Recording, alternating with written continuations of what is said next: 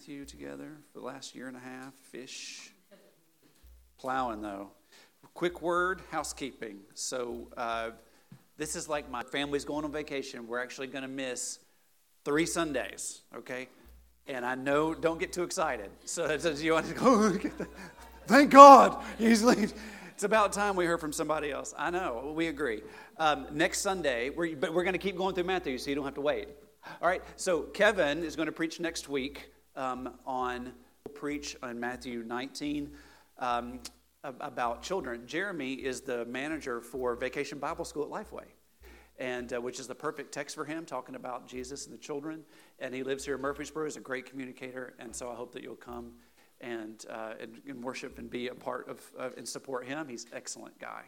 And then my other dear friend uh, uh, on March 26th, which is the day we are actually flying home, is Michael Kelly. Michael is uh, the director of the Nashville Baptist Association here in town, was a vice president Lifeway for many, many years, and has been a friend for 20 years. So um, super excited to have them come and share with you and keep plowing through Matthew.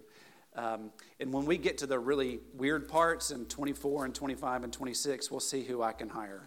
Um, to get there. All right, so we'll worry about that later. Uh, Matthew 18, verses 1 through 14, there um, was a story of a father who was uh, walking through the parking lot of, uh, of the fitness center with his uh, grade school son. So they had to park like three lanes away from the entrance, so they had to cross through three different uh, lanes of traffic for people to park in. And when they came to one of those lanes, um, instead of uh, where there's a crosswalk, you know, instead of continuing to walk, um, when there was a car there, the, the son was like waving the car through. Instead of him walking across like you're supposed to, he was waving the, the car through. And the dad turned to his son and said, Son, you know, they're, they're stopped because you have the right of way. You're supposed to cross, not them drive. And the son said, Well, Dad, I like to, I like to wave those cars through so they can know how humble I am. right? So that's warms you up for the text that we're going to look at because Jesus is going to have a conversation with this and how you, greatness and humility and the relationship between those things and how um, and how you and I are supposed to live, um, not just because we're in the kingdom, but even even if we want to be in the kingdom. Okay, so let's look at Matthew 18 verses 1 through 14 together. I am cognizant of the time, and so we'll go quickly. Okay. Look at verse 1. At that time, the disciples came to Jesus and they asked this question So, who is the greatest in the kingdom of heaven? Now, if you've been with us in Matthew 16 and 17, this is like the stupidest question a disciple you would think. Like it's completely inappropriate um, at best. Because in 16 and 17, you've got Jesus talking about his imminent suffering, you've got him talking about his death, you've got him talking about his resurrection, and how anybody that would come after him and be a part of his kingdom would have to deny themselves and take up their cross and follow him. So, for anybody to ask the question, hey, who's the greatest in your kingdom, is kind of absurd, right? There's no way Peter, James, and John, after the transfiguration last week, asked this question or thought that this was a good idea because they know eh, they know who the greatest is, right? But then again, maybe the transfiguration account led the disciples to think about this question, right? Maybe the fact that only Peter and only James and only John went up on the mountaintop, raised questions in the other disciples about maybe they were greater than them, right? Maybe Jesus' declaration about building his church on Peter as the foundation through the gospel, of the book of Acts, maybe that led to some talk about, well, Peter's clearly the chosen one here in this regard, right? So maybe some of that's going on, but still, this is a really weird question, and yet it's not an all bad question. Okay? Because if you think about it, at the time the disciples came to Jesus and they asked, Who is the greatest in the kingdom of heaven? Right? There's some semblance um, it, at least they acknowledge that Jesus is the greatest, like it's his kingdom. They recognize that, right? And at least there's some semblance of ambition, right? Hidden underneath this question is the desire to be great and be great underneath Jesus, okay? Which would presumably make you a really good person if you were great in Jesus' kingdom, right? The problem I'm having with this question is that it's not a question that any of us are asking. The disciples go through great, and they say, Clearly, you're the greatest. Who's great under you in your kingdom? But in our culture, we're not asking that question. Today, we're asking, How can I make my kingdom the greatest? Okay? How many followers do you think I can get? How much influence do you think I can have? How much money do you think I can earn based on the number of followers and how much influence I have on those people? How can I make my kingdom the greatest? Okay. But whether you're a disciple of Jesus who wants to be great in his kingdom, or if you're a disciple of self and wants to make your kingdom great, this text is very applicable. So look at Jesus' response in verse 2. He called a small child and had him stand among them. Okay? Jesus loved object lessons from time to time, and this is one of them. He grabs a boy. His day were completely dismissed or looked down upon in culture, which is unfathomable to us because the whole world revolves around children in Western culture in America. Okay? But in Jesus' day, it was like, get out of here. Okay? So um, six of us five years ago spent uh, a couple of days in Paris. And one of the things that we noticed is that in the historical areas of the city of Paris, there simply aren't any children. There, were none. We were, the, we were like zoo animals walking through the historical part of Paris because we were the only children there, okay? And people were looking down on our children. People were looking down on us for having children, to say nothing of our really bad parlez-vous français French, you know, that we didn't have, right? So I'm sure the French like appreciate their, their children, but no one in the old city was having anything to do with, with, with ours, okay? And the same kind of general, general posture towards children was true of Jesus' day. Adults were arrogant toward children.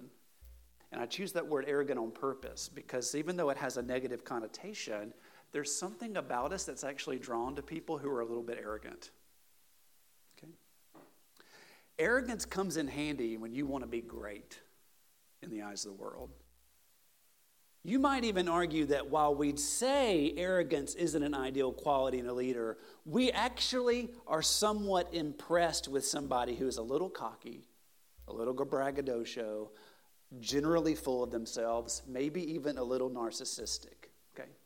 You've probably even voted for someone like this, not turning a blind eye to the arrogance, because they supported things that you supported, but because deep down you're drawn to a person's relative arrogance. It gives you a sense of confidence that they know what they're actually doing. Okay? But that's not who Jesus grabs to make an object lesson about greatness. He doesn't grab anybody who's arrogant. He doesn't grab anybody that's leading anybody. He doesn't grab anybody that's okay. He grabs the kind of person that an arrogant, bombastic, self confident person would have looked down upon as weak and insignificant. Look at verses 3 through 4. Jesus grabs his child and he says, Truly I tell you, unless you turn and become like little children, you will never enter the kingdom of heaven. Therefore, whoever humbles himself like this child, you just tapping him on the head there, right? This one who humbles himself like this child is the greatest in the kingdom of heaven. Five things really quickly. Number one, this is a solemn topic.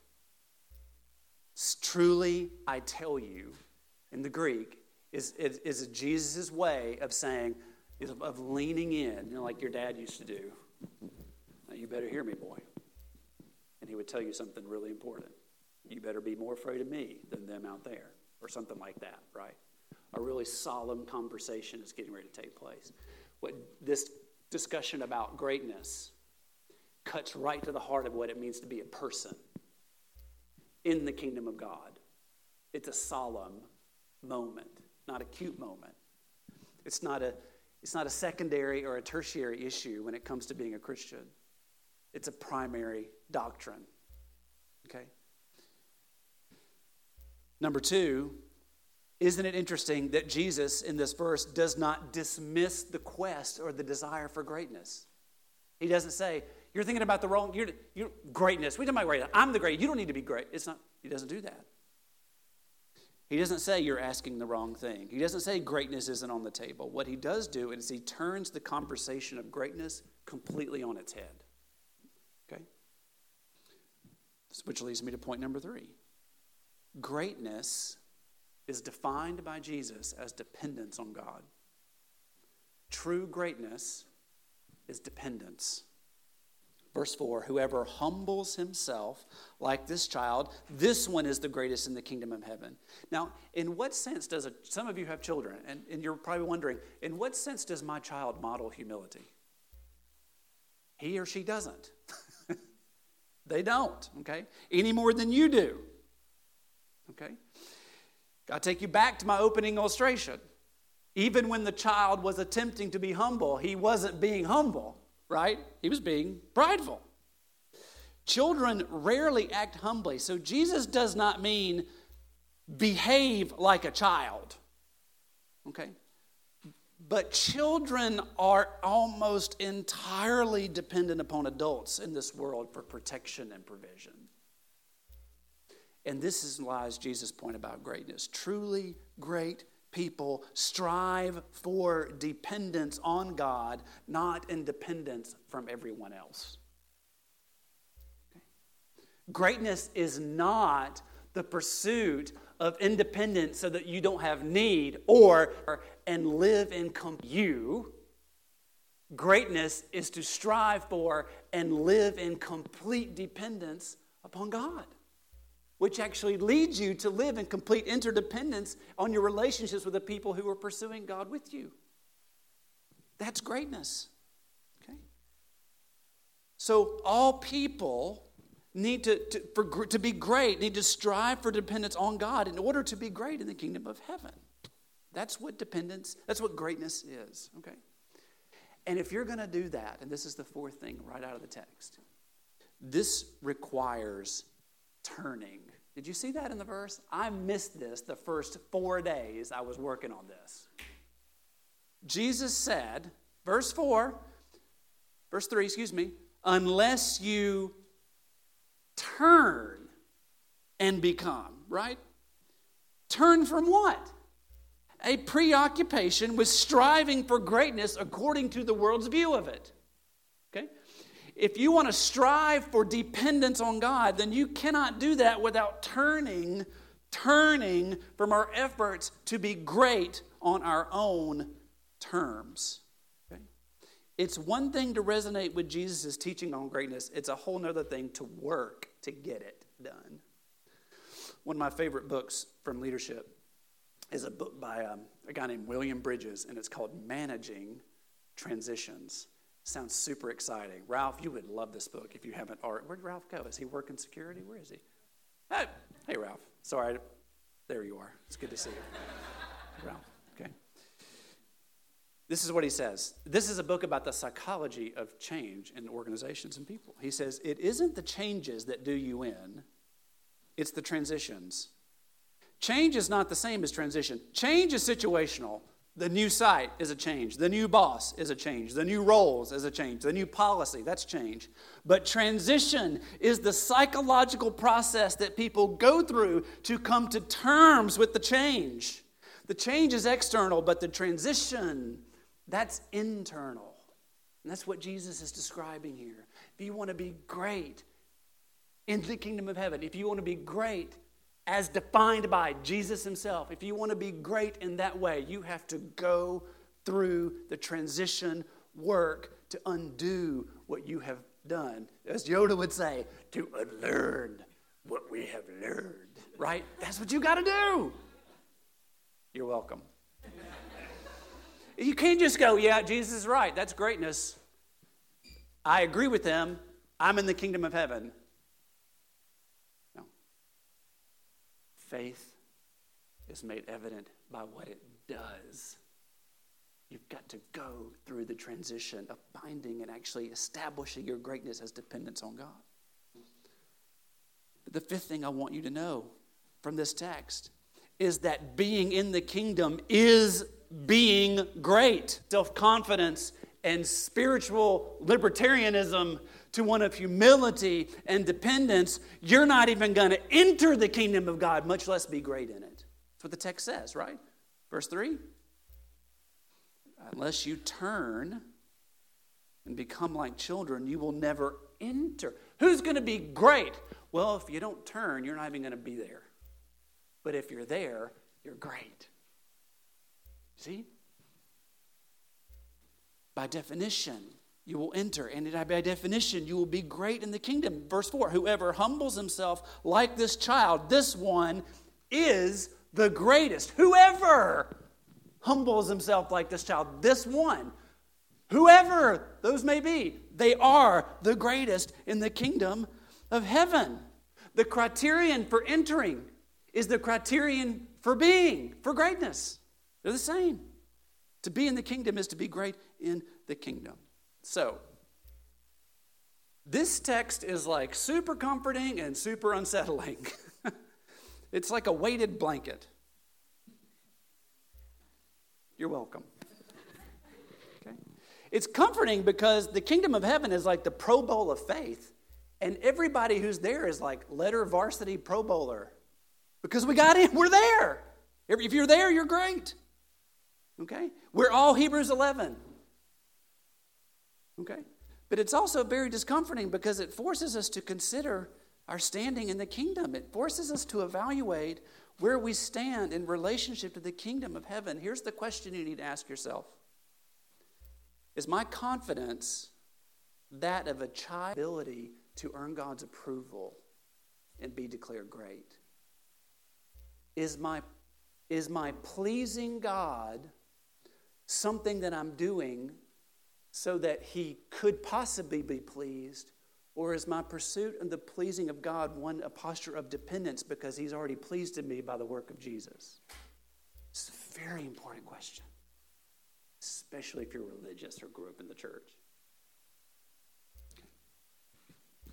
Now, wouldn't it be nice if Jesus would just give us an example, some sort of practical, hands on way of helping us know where we stand? Look at verse 5. Okay? He puts it, he gives you a, an example of what it looks like to put this into practice. Verse 5 Whoever welcomes one child like this in my name welcomes me. If you want to know whether or not you are humbling yourself instead of championing yourself, then you need to look to see which of those two options that you're encouraging in other people. You are sensitive to, to transitioning, transitioning from self confidence to God confidence, then that means you are God confident. How am I treating and responding to other people who are struggling with this and seeking after dependence on God? If you're looking down on them, you're not one of them. I don't mean one time, I mean as a to look down on people who are trying very hard to be dependent and interdependent and not be great as the world defines it, then you're not great as Jesus defines it. Okay? That's what verse 5 means. Now, if you're not sure, Jesus gives a warning. Look at verse 6. If you are causing one of these little ones who believe in me, little ones is pedon and micron. There's three different teknon, pedon, and micron in the Greek here. So he's talking about one of these people who is humbling themselves and, and considers greatness to be dependence. If you are Here's that practical handle. If you're causing one of these people who believe in me to fall away, to try and find their identity through self confidence and, and, uh, and not dependence, but independence, if you're causing one of them, it would be better for you if a heavy millstone were hung around his neck and he were drowned in the depths of the sea. So, if you're assessing your posture toward people who are humble and dependent, and you discover that you are discouraging humility and you're discouraging dependence, Jesus' warning says, Brother, you need to get with the program because you don't want to be on the wrong side of the kingdom of heaven. If your life is characterized by causing others to lean into spiritual libertarianism or self confidence, then you better long for, you are better off longing for a very dramatic and decisive and physical death, a large concrete wheel, stone wheel, that a donkey would pull and it would crush grain. It was like up here, like a bird bath hot neck, and throw yourself into the ocean. You're better off in that than you are facing the wrath of the kingdom of heaven for pushing people toward independence and self confidence. You see how serious this is. And if that warning's not strong enough, look at verse 8, 9, and 10. If your hand or your foot causes you to fall, fall away, cut it off and throw it away. It's better for you to enter life maimed or lame than to have two hands or two feet and be thrown into the eternal fire. If your eye causes you to fall away, gouge it out and throw it away. It is better for you to enter life with one eye than to have two eyes and be thrown into hellfire. So I want you to take Jesus very literally here because he is literally being metaphorical. Okay? So take it as a metaphor. What is Jesus saying? Radically reject anything that would lead you into evil, particularly in the context of this passage, evil that is not welcoming and encouraging humility. This passage is applying first and foremost. Okay? This is a serious thing. So we've defined what true greatness is. And we've seen one practical way that this greatness can be measured, and we've seen two warnings that emphasize just how important it is that we align our, our lives according to this. But maybe you're the Gospel of John type. You know, not so much practical, but more philosophical. You might be wondering why does, why does Jesus define true greatness like this? Okay. And if that's you, verses 10 through 14 are right up your alley. Jesus says, See to it then that you don't despise one of these little ones, because I tell you that in heaven their angels continually view the face of my Father in heaven. And then your Bible says, after verse 10, it says verse 12, right? Y'all have that? There's no 11. That's because one of the many manuscripts of Matthew has verse 11 that clearly somebody wrote in like 400 years later and all the old manuscripts don't have verse 11, but somehow it got in there. It's, it's not even important, okay? But that's why the number's are there. It's not a typo by your publisher. Jesus says, What do you think? If someone has a hundred sheep and one of them goes astray, won't he leave the 99 on the hillside and go and search for the stray? And if he finds it, I tell you truly, he rejoices over that sheep more than the other 99 that did not go astray. In the same way, it is not the will of your Father in heaven that one of these little ones, see how, the, see how this ties in? Little ones perish. Okay? What is, what is Matthew doing here? What is Jesus doing here? He is saying, the philosophical question why is greatness this way? Because that is who God is. He's the God who humbled himself and became. Oh, wait a minute, there's a passage in the form of God did not consider equality with God as something to be exploited. Instead, he emptied himself by assuming the form of a servant, taking on the likeness of humanity. And then, when he'd come as a man, he humbled himself by becoming obedient to the point of death, even death on a cross. Can any of us say that Jesus isn't the greatest? And look what the greatest did. And that's why greatness is defined that way because it is the only form that truly reflects the nature of God Himself. The one who actually is great, whose glory and fullness and goodness that we read about on the mountain last week, he exhibited his all of his glory and his fullness and his goodness and his greatness by trusting and obeying the Father and coming to be one of us. And when he was one of us, He deliberately associated and touched and healed and shared meals with really not great people. And that is really great greatness to do without God. But God showed us greatness by becoming a man. And for that reason, God highly exalted him and gave him the name that is above every name. Are you great? Are you truly great? Are we a truly great church? What does that mean? You know what it usually means? It means they are cooking with gas, as my dad would say, because we ran a propane gas business. Not butane. That stuff is nasty. Propane we, we are cooking with gas. We are running on all cylinders. I mean, when you come here, you get this, you get that. We're on top of this, we're on top of that. You'll have a really great experience when you come here, and you'll have this, and you'll have that. It's all defined according to the world's terms of what it means to be awesome at something. They're really influential in the community. What does that even mean? It better mean they better be very humble, faith oriented, dependent on God people.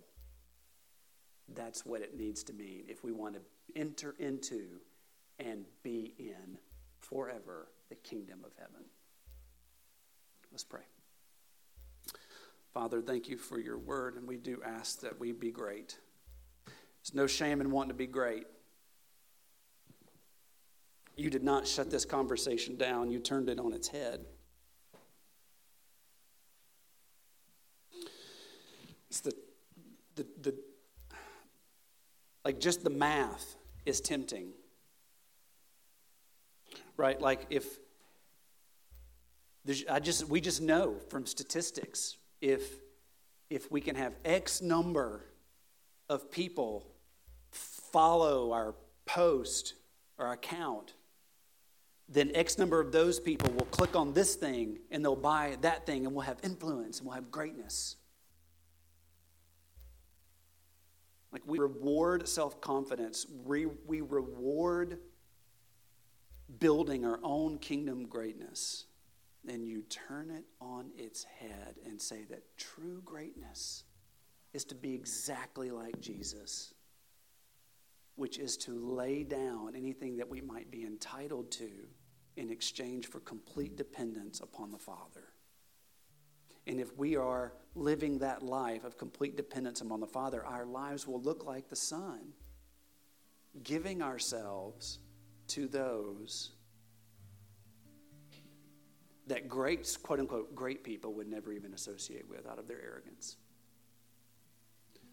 What a cool church it would be.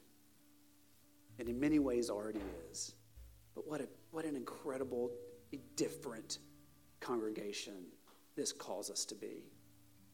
The greatest congregation is the one that is utterly unimpressive in so many ways, except the ones that count and that they reflect the life of His name. Amen.